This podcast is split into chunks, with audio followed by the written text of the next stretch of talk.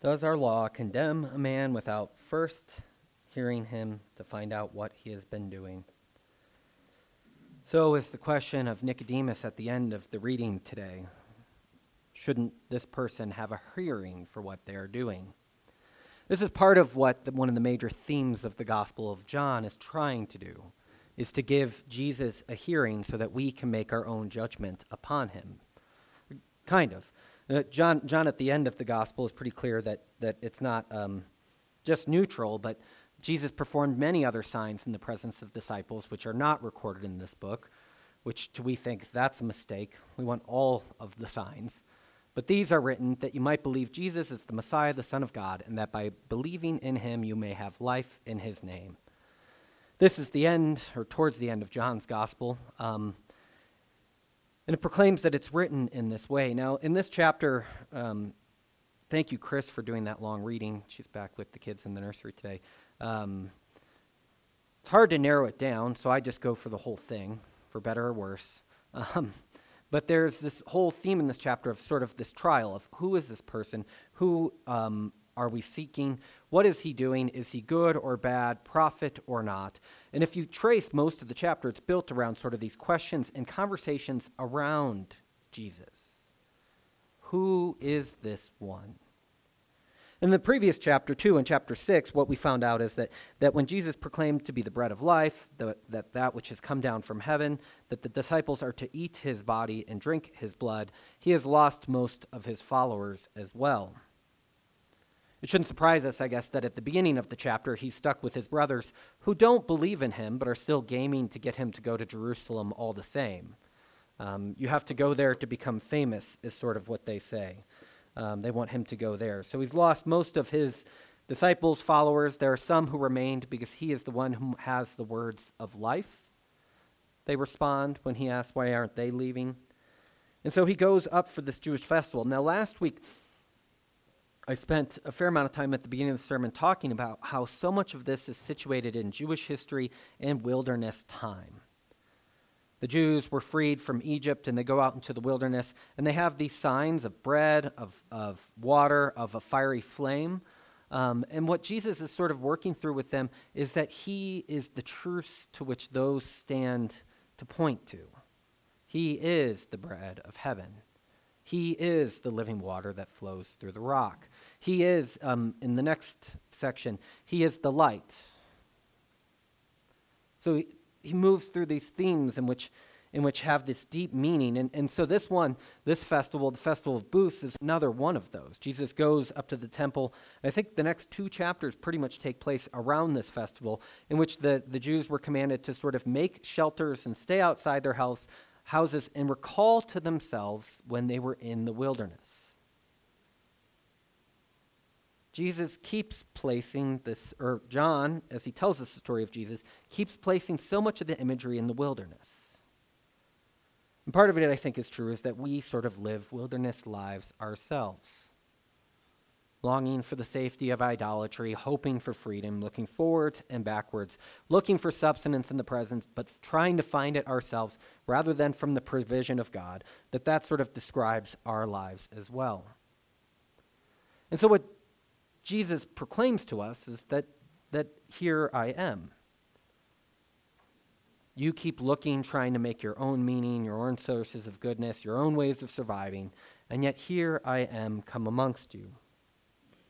And so seven sort of chapter seven sort of follows that theme. But it's under this question of who Jesus is. Now, there's this famous quote on the back of the bulletin that I won't read all of today from C.S. Lewis's Mere Christianity. And what Lewis proclaims in the social situation of during World War II, I believe, that, that what Jesus asks from us is that we either declare him a liar, a lunatic, or the Lord. That if you look at what he says and how he proclaims his life, if somebody says, I am the living water, whoever thirsts for me will never thirst again, as he told the woman at the well, the person who says that is either a liar, they are not the living water, a lunatic, or what they proclaim that they are, the Lord. And Lewis is trying to, to get people to stop saying, you know, I'm ready to accept Jesus as a great moral teacher, but I don't believe he's God. And he ends that quote with saying, um, He has not left that open to us. He did not intend to. Now, I think this is an uh, a interesting apologetic defense of the faith, say in the late 1950s, but I think today, um, this is a weird test story of my own, is that when I was in seminary, a guy was hosting a radio slash podcast show. It was both. Um, and we were supposed to debate C.S. Lewis, and he wanted young people to come on, millennials, is what he said, um, and debate some other learned scholar on how relevant C.S. Lewis was for today. For some reason, I had volunteered to be the millennial, the young person, and I had to go through a vast interview process, and somehow I got selected. If you've ever argued with me, you're probably like, no shocker there that you made it through the process. Um, and so I made it all the way through. They put me on the show. And then it comes to this passage. It's funny. One of the ones I was assigned to debate with an older scholar was this one. Um, is this still relevant today? And the person I got paired with was an older Presbyterian pastor named Earl Palmer. So I go to a friend and I say, hey, I got to go defend this, who's a priest in the area, and I'm newer to Seattle. And he was like, oh, that's going to be, and I thought he'd be like, you got this, this is easy. And he was like, Earl Palmer was three, time offer, three times offered the, the chance to be the president of Princeton Seminary. So you are far outmatched and outnumbered. Um, and he said, he had no help. He was like, I don't know, uh, just try not to screw up. Um, that was the lot I was given to go debate. Um, and he, like an older Presbyterian pastor, was one of the most generous, kind individuals ever. Um, was interested in me, and so I just beat him up, and he took no. Um, uh, we had a good conversation, but part of what I came to as we were talking about it, and he agreed with me, and it was an, it was meant to be fruitful. It was not really meant to be a debate where one person loses or this. Is that more often than not, if presented with those options, people are like, "Fine, liar. Fine, lunatic." People aren't being logicked into accepting that Jesus is Lord. If you're going to press me on it, and this is what me and him sort of agreed on, if you're going to press somebody who's like, look, I'll accept he's a great moral teacher like Buddha and the others, if you press them and, and try to say, no, no, you can't do that, they'll say, fine, lunatic. Fine, liar. People, and so in Lewis's um, post, early part of post Christendom England, there was still this idea of like, well, you can't be a respectable person and call him a liar or lunatic. And so the bridge to getting people to Lord might have had some benefit. Today, pressured on that front, you can, in many ways, be a respectable person and have no regard for Jesus. And so I think that's interesting when we look at this passage to look, passage to look at as people in his time and the readers of John's gospel are asking the same question at this point. Who is this one? Now, often I'm reminded of when it comes to apologetic stances of trying to make and defend the faith of a, of a phrase from St. Augustine, which is um, the truth doesn't need to be defended. It's like a lion, it needs to be set free. So often we live our lives trying to defend all of these claims. And there are moments where that is necessary, but so often they can be set free into the world. Jesus, as he does his ministry in this chapter and his teaching, primarily teaching, is um, being set free into the world. His defenses aren't as, um, for instance, and Lewis, I think, is, is a great discipler. I think his apologetic has some limitation today. Um, but uh, I think some of the people that do sort of modern apologetics would love to coach Jesus on how to better defend his ministry. Um, we could help you out. Um, and yet he sort of testifies to who he is. Come and see, is what he said earlier in the gospel. Judge what I am doing, how I am acting. Not let's take all these things, add them up. Here I am, you should accept this truth. But he lives as one who sort of brings life, is full of life, in this passage restores the whole of a person when he's talking about his healing on the Sabbath. And so, this chapter, we find Jesus going up to the Festival of Booths, this temporary structure time. This was, um, weirdly one of the biggest festivals of the year. Um, men were required to come to three festivals um, uh, Passover, Tabernacles or Booths, um, and I can't think of the last one. Um, anyways, the require what Day of Atonement? Yeah, they're required to come to three festivals, but this one is sort of like the biggest party. It's the end of the harvest too. It corresponds to all these things, and so this is when Jesus goes up to this place that's loaded with meaning of sort of this wilderness time, and also meaning about who is this one who has come to us, who's claimed to be bread, who's claimed to be the source of living water, and so there's this overlap of questions and times. Now, his brothers who call him up there. Um, Let's go to Judea. Um, you can't be famous if you hide like this, if you do such wonderful things. Show yourself to the world. Now, this, these temptations, these things that sort of come up in, in John's gospel, there are several of them that mirror the temptations that Jesus experiences in, in Luke and Math, Matthew. Um, uh, these temptation scenes. This is that one to sort of like be popular, make yourself known, and all the kingdoms of the world will come to you. Oftentimes, I think we'd prefer a God like this. Um, there's, a, there's a Chris Tomlin song, I believe. It's a You the God are the famous one, famous one, um, which comes from the scriptures that God's renown will go out. But in an era of Us Weekly, it sounds like, oh, Jesus is famous too. Um, uh, that we want one who is famous in the ways that fame comes. I don't know, has anybody seen the He Gets Us campaign commercials? Yeah, they're, they're one of the stated goals of their campaign, which there's good and bad there. I mean, I, I don't have much um, opinion on, on it as a whole, but one of their stated goals is to repair Jesus' PR image in America. Go to Jerusalem so you can be famous if you can do these signs. Um, it seems like that's part of uh, the way in which we want God to come.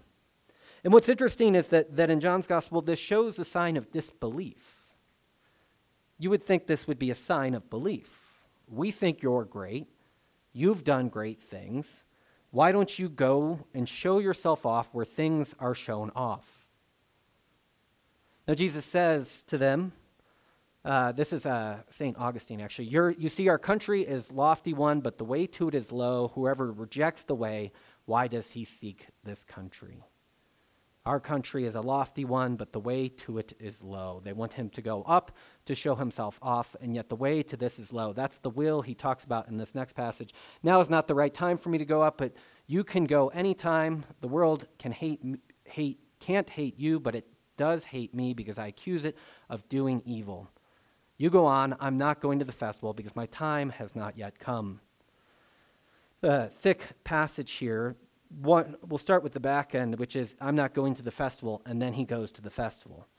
Um, there's a bit of several answers to this. Is Jesus lying? Is he not telling the truth? It seems like, I think the most obvious thing is he's not going the way they want him to go, which is why he doesn't go with them. If he were to go with them, hey, everybody gather around, get this guy some bread, he's going to multiply it and feed you all. Um, what actually he goes on a separate journey, not in the same way that they would have him go. There's a bit of it may mean I'm not going at the exact time you want me to. Going all the way back to the wedding at Cana, which we didn't cover this year, Mary asked Jesus to do something about the lack of wine at a wedding. Um, and he says, My time has not yet come, but does it anyways he has this weird way of sort of like telling about his time, which is this fuller time, this, this kairos time, which uh, comes in its fullness, which means this idea of um, his glorification, his time of, of cross, resurrection, and ascension to God. So in John, when he's saying, My time has not yet come, which he says a couple times in this passage, his time has not yet come, this, that, and the other, it means that the time at which he is to be crucified has not yet come. And as you watch in John's gospel, the closer it gets to that time, and this is true of the other three gospels as well, but it comes heightened in John. Jesus is more in control of that time as it comes than the actors around him. It's almost like he's moving the pieces as that time comes. And so when they try to seize him now at this point in the festival, they're unable to because those pathways are not open to them yet. Backing up one more in this the world can't hate you, but it does hate me because I accuse it of doing evil. The world so far in John's gospel has been the site of God's love. But what John's gospel also points out is that the world often hates Jesus, God, and he'll later say that we should take heart, he has overcome the, wor- the, the world, but his disciples will go through that trial as well. That as God sort of so loves the world, the world chooses to stamp out God. We know this in our own hearts and lives as well. And I think accuse it of doing evil is um, one we have popular in today is I think certain Christians love to accuse the world of doing evil. But what Jesus means uh, in John's gospel is that as I come as light and truth, they turn against me. The accusation comes from the world's turning an attack against. You'll see very seldom does Jesus in John's gospel or any of the gospels get up and straight up accuse it of doing evil. The temple scenes, um, there are some spots where he does, but more often the evil is shown in the ways in which it doesn't know the one whom it has been sent. So, too, as we go as sent ones, we don't need to accuse the world of evil. It's in that what we bring. And now is not the right time for me to go, but you can go anytime. This is the next section after this one. There was lots of grumbling as he gets there. Um, as Jesus gets to the place of the temple. Uh, he goes up, and the Jews were amazed. How did he get such learning without having been taught? Sorry. Um, how did he figure all this out when they surprised? Here it is. Uh, they were surprised when they heard him. How much does he know so much when he hasn't been trained? They asked. And what happens is, as Jesus sort of moves up in this phase of his ministry, is he begins to speak as the one who is more the author of the story than one who has studied the story.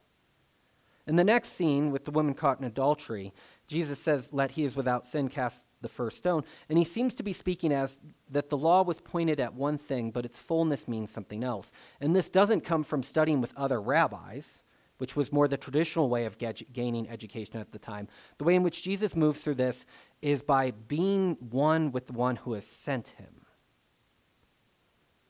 Now, so often in Christianity, I think we find two types of people we're attracted to, and one is the right answer and one is the wrong answer in some ways, is, is we are attracted to people who have the right credentials, who have studied, who are so knowledgeable and connected all together. We would never ask this question how does he know so much when he hasn't been trained?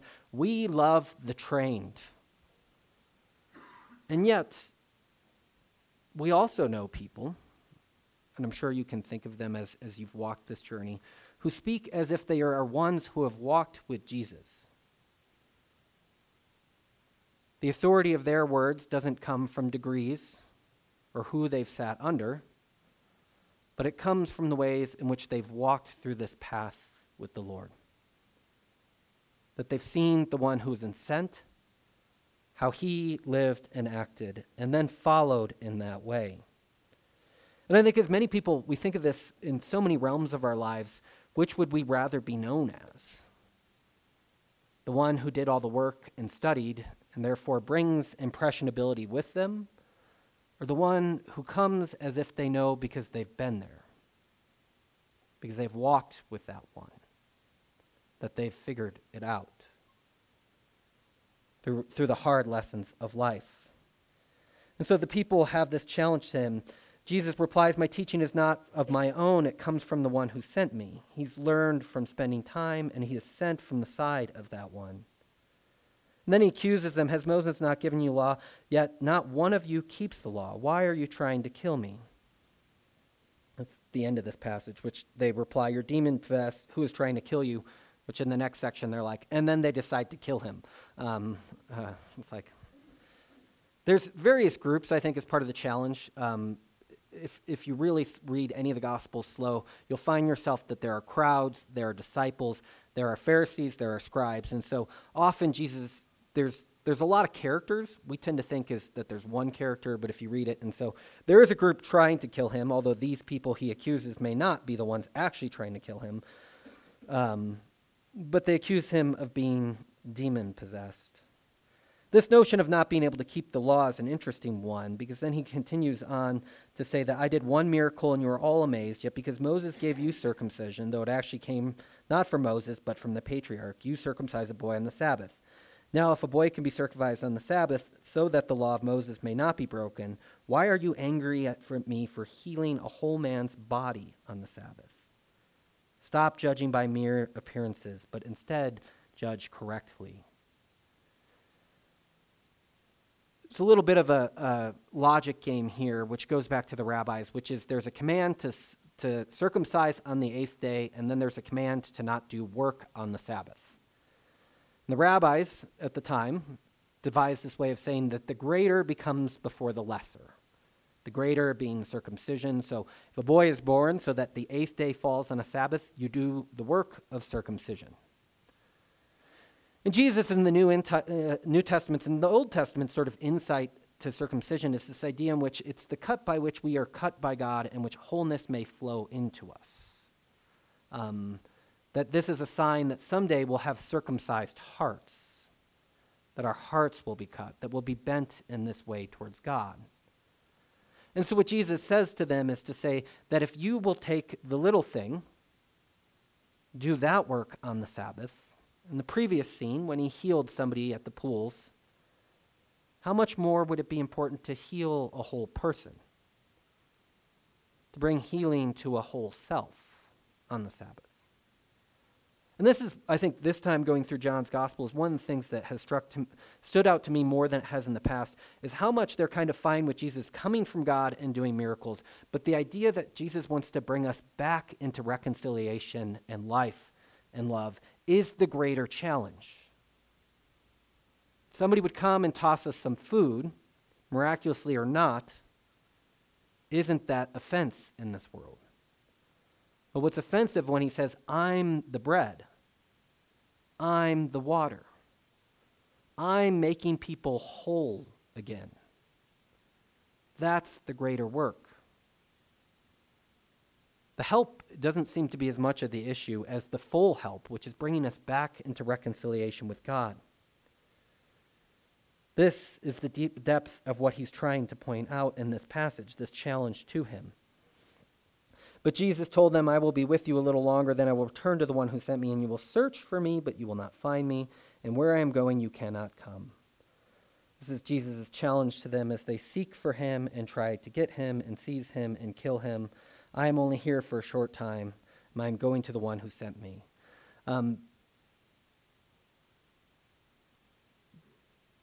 Jesus in John's gospel is drawing us to this point too, is that to be with him in this time. And as we search out for him, it's, it's here he is with us as we come and see. Where he's going will, will not come. The accusations is, that they bring after him is one of the great parts of John's gospel. So often people proclaim things that turn out to be true, but not in the way they mean. Will he go to the other nations and teach them? Is actually what his disciples and followers will do, filled by his spirit. If you follow John, and it's happened a couple times already where they're like, Will you do this thing? And it's like, he doesn't do them, but it's our call to go forth and do them. There's this confusion in this po- moment. But the peak of this passage is this moment in which he stands up at the last day of the festival. Anyone who is thirsty may come to me. Anyone who believes in me may come and drink, for the scriptures declare living water flow from his heart. Similar to what he said to the woman at the well, but slightly different. One of the things I love about this passage is anyone who is thirsty who is this one? Is he good or bad? Who is this one? Is he a prophet or not? Who are we in relationship? How are we going to all figure this out? Where does living water come from? From thirst. Anyone who is thirsty. Not anyone who is smart. Not anyone who has it all together not anyone. Uh, Robert Capon has this beautiful phrase that the only prerequisite to receive the gospel is to be dead. so that you can be raised to life. Only prerequisite to know this one is not to figure out all the challenges that he's thrown out, but are you thirsty? And we are, are, are thirsty creatures um, than the metaphorical sense. We seek many other things to quench our thirst. We go to many other wells. We try many other things. The Christian life, at least as I've failed at practicing it, is trying many wells while sticking close to the one. Doesn't work that way. Because so often as I go to the other wells, what happens is they dry up, they don't fulfill. The thirst gets stronger so that the water that comes from those wells no longer fulfills. That might actually be the most important thing I've learned from hanging around the well and the water that Jesus offers is that it's one that never seems to lose its power or its quenching ability. All the other ones, it's either I want more or they become boring or they, they run dry or they just were a lie and they're not really water, they're, they're sand. Um, whatever it is, they, they tend to be that. But the one is I hang around that one and return to it in my own fumbling in living this spiritual life, this Christian life, this whole life as I've tried to live it, is that that one always seems to be still water. It still seems to be there even as we try and run and go to other places. And these living waters uh, will flow from his heart. These will flow out of us. When we drink to that one, often what flows out of me is better than when I run to other ones. But there's a bigger meaning here as well. There's this um, teaching about Jesus being the tabernacle amongst us. These are images from the Bible Project that I just want to share briefly. What happens is that the Old Testament has this image of sort of two domains God's domain and our domain. Our domain on the right, the world, age of sin, uh, God's domain on the left, eternal life, kingdom of God, heaven. And these two things, because of the fall, become separate. One, um, we used to walk with God, they used to overlap, and what happens is division comes in them. Um, what God does to repair the divide that happens between that world and this world is He gives the people temple. He gives them a sacrificial system. He gives this place where that can overlap. If you look at the image that's in the temple, the images that are in the temple um, in the Old Testament, so many of them are recalling the Garden of Eden. They're calling that place. And so He gives them this place where the overlap can begin again. What Brian read for us from the book of Ezekiel is that living waters will flow out of the temple again, and that they will transform waters upon the face of the earth.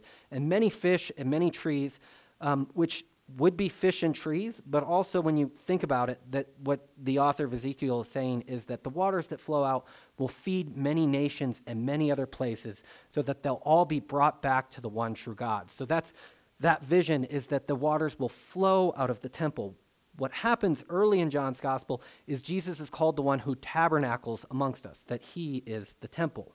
But oddly, as the temple, this is their next image, he goes out into the unclean area and announces your sins are forgiven, or that you are healed, or that you are made whole. That Jesus is this mobile version of the temple who goes out as the living water and offers us quenchment for our thirst. Jesus goes out and proclaims in the unclean area, the place not overlapped, and yet it doesn't affect him. When we talk about Jesus' baptism, I love the image of the reversed osmosis that Jesus goes and instead of being made dirty by the water, he cleans the water. He purifies as he goes. Things that would make us unclean, he's able to purify. This is what John says at the beginning of the gospel Look, the Lamb of God who takes away the sin of the world. So what happens is the one of the things that allowed people to be in the temple was sacrifice. What happens in the New Testament is Jesus becomes the sacrifice, and what we become as Christians as those out in the world who are able to be that as well. We are witnesses to the work that Christ has done in cleaning the world in the unclean portion of the world. There's one aside that they, they try to make in this video, I'll put it in the link in the email this week, is that so much of Christianity thinks, how do I move from one side of the circle, the unclean side, to heaven on the other side of the circle? But what they sort of argue in the video, which I think has deep truth in it, you see more resonance with this in the Bible than perhaps the other, is that God's mission is to bring them back into alignment. Living waters are meant to go out into all the nations, and its leaves, as Brian said, or as Brian said reading Ezekiel, are meant for healing. The living waters are meant to flow out of us and into the world, and then in that full day, which we await, the reconciliation of all things, the world, um, the earth and heaven, which we pray um, that it be on earth as it is in heaven in the Lord's Prayer will be brought back into alignment. Anyone who thirsts for that, come to me and I will give you water. And living waters will flow from within them. This is the gift of the Spirit that comes later. The people then accuse him of, of being a prophet, of, of um,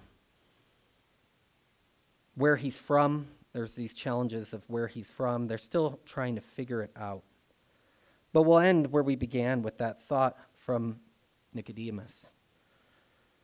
Does our law condemn a man without first hearing him to find out what he is doing?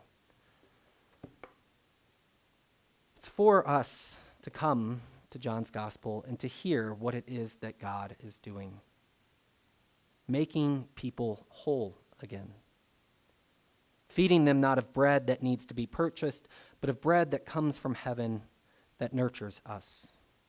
Offering us water, and in the next section, light um, to guide and be with us. Let us come and hear for the first time or again what it is that Jesus is doing, so that we may come to know what the author of John says that he is the Son of God, the Messiah, and have a share of his life. Let us pray.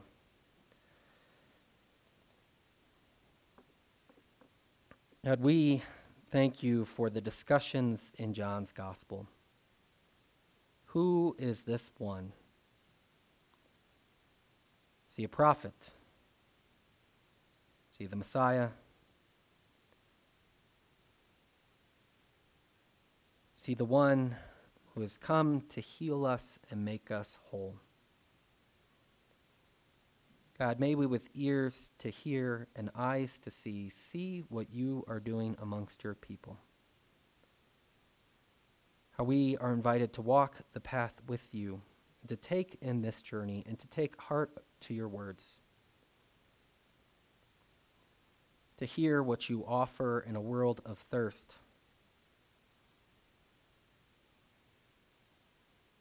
To hear what you offer in a world of sickness and disease to hear the temple healing, the waters from the temple that flow out and heal the world, bear fruit for us.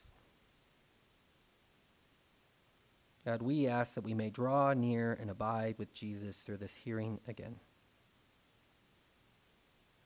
That he may become for us the Son of God, the Messiah.